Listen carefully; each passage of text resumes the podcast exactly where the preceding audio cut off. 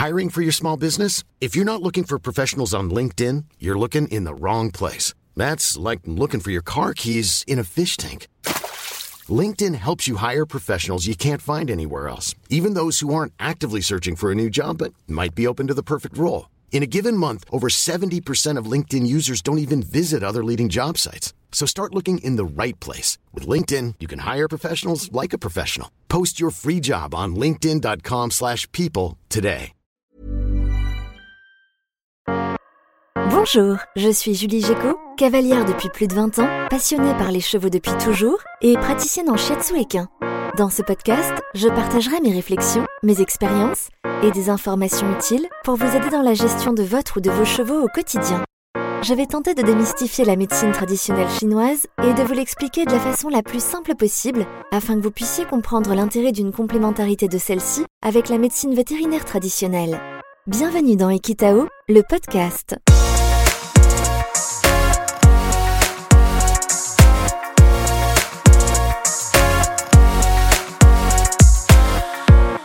Physique et psychique ne font qu'un. En shiatsu, tu travailles autant sur le physique que sur le psychique Oui, c'est l'un des grands principes du shiatsu. En médecine traditionnelle chinoise, et donc en shiatsu, on considère que le physique et le psychique sont intimement liés, que l'un ne va jamais sans l'autre. On dit du shiatsu que c'est une technique holistique. Le cheval est vu dans sa globalité. Son corps, son esprit, ses émotions et son environnement sont pris en compte avec le même intérêt. On considère que c'est un tout, que tout est lié, et on regarde l'ensemble, et non uniquement un symptôme physique par exemple. Et comment tu peux expliquer ce lien? Eh bien, chaque grand ensemble énergétique, qui porte un nom d'organe, le foie, le cœur, la rate, le poumon et le rein, est attaché à une émotion. Si on prend l'exemple du foie, son émotion c'est la colère. Chez le cheval, elle s'exprime par de grands mouvements, un cheval qui ne tient pas en place, qui est agité par exemple.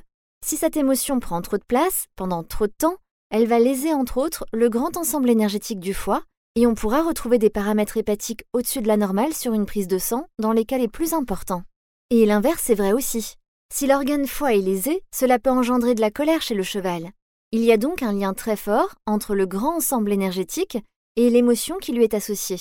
Une dysfonction physique a un impact sur le psychique et inversement. Et pour les autres grands ensembles énergétiques? Eh bien, pour le cœur, c'est la joie qui est l'émotion associée. Mais attention, en cas d'excès, cette joie se transforme en inquiétude. Donc si le grand ensemble énergétique du cœur maître-cœur est perturbé, on pourra se retrouver face à un cheval particulièrement inquiet. Ou à l'inverse, un cheval très inquiet pourra connaître un déséquilibre énergétique du grand ensemble cœur maître-cœur. L'émotion associée à la rate, c'est la rumination, l'anxiété. Chez le cheval, elle entraîne souvent de la résignation. L'incompréhension du cheval, le stress, les interactions sociales difficiles, les changements d'environnement sont souvent à la source de cette émotion qui laisse le grand ensemble énergétique de la rate. Le poumon, lui, est intimement lié à la tristesse. Il arrive parfois que des chevaux souffrent de pathologies pulmonaires, alors que pourtant leurs conditions de vie sont idéales. Et en discutant avec le propriétaire, il nous annonce que le compagnon de près est décédé, par exemple. Dans ce cas, c'est donc l'émotion trop forte, l'excès de tristesse, qui est responsable du déclenchement de la pathologie. Enfin, concernant le rein, L'émotion associée, c'est la peur. Donc sur le même principe, un cheval qui a peur de façon excessive verra son grand ensemble énergétique du rein lésé et inversement. Donc les émotions finalement sont le lien qui unit l'aspect psychique et l'aspect physique. Oui, on pourrait dire ça comme ça. En médecine traditionnelle chinoise, les émotions sont considérées comme la manifestation de l'état du qi dans l'organisme. C'est-à-dire que lorsque le qi est en équilibre, le cheval est bien dans son corps et bien dans sa tête. A contrario, si le chi ne circule pas harmonieusement, qu'il est bloqué par exemple, cela n'est pas sans conséquence. Et chaque émotion va influencer le chi. Par exemple, la colère fait monter le chi. La tristesse, elle, fait descendre le chi. Les émotions vont avoir une vraie influence sur le chi, dont on sait qu'il a de nombreuses fonctions selon la médecine traditionnelle chinoise. Il est responsable de la mise en mouvement, de la physiologie, c'est lui qui transporte le sang et les liquides organiques, il assure la thermorégulation, il protège la surface du corps, il a une fonction de contrôle également, et puis il nourrit le corps. Bref, il est quand même à la base de tout le chi. Hein. Ça mériterait d'ailleurs d'y consacrer un épisode du podcast. Mais vous l'avez compris, son équilibre est essentiel. Une émotion trop forte qui viendrait perturber son mouvement aurait donc des conséquences tant sur le plan psychique que physique. Oui, donc finalement, tout est lié. Une émotion trop vive influe sur l'organe qui lui est associé et perturbe le chi qui est responsable de la bonne santé. C'est exactement ça. En médecine traditionnelle chinoise, on considère que la bonne santé repose sur un bon équilibre énergétique, tant physique que psychique. Un esprit sain dans un corps sain. L'état émotionnel influe sur la santé physique, et les déséquilibres physiques, les pathologies, peuvent influencer l'état émotionnel. Les émotions sont les seules à avoir cette influence tant sur le plan physique que psychique Ou y a-t-il d'autres facteurs? Non, il y a d'autres facteurs. L'alimentation, l'environnement ou encore le climat peuvent avoir un impact sur le physique comme sur le psychique. Commençons par le climat. En médecine traditionnelle chinoise, on distingue le vent froid du vent chaud.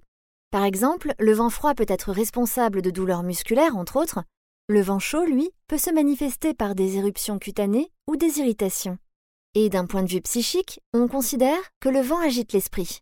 Un excès de vent pourra donc amener des symptômes ou des douleurs physiques et avoir un effet néfaste sur l'esprit. Il pourra aussi amener l'émotion associée, c'est-à-dire la colère.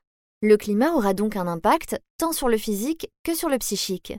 Pour l'alimentation, le principe est le même. Les aliments nourrissent le chi. Ils soutiennent la production, la circulation et la qualité du chi. Une alimentation équilibrée contribue donc à maintenir l'équilibre du chi. Chaque aliment correspond à une saveur qui a un effet sur le chi et sur les émotions. Si un aliment est consommé de façon excessive, par exemple, cela aura des conséquences sur les organes et sur les émotions. Le psychique comme le physique seront alors perturbés. Merci d'avoir écouté cet épisode d'Equitao le podcast. S'il vous a plu, n'hésitez pas à le partager sur vos réseaux. Je vous donne rendez-vous la semaine prochaine pour un nouvel épisode. À très vite et d'ici là, caresse à pompon. Le shiatsu est une technique complémentaire favorisant le bien-être de votre cheval. Le shiatsu ne se substitue pas à un suivi vétérinaire et ostéopathique.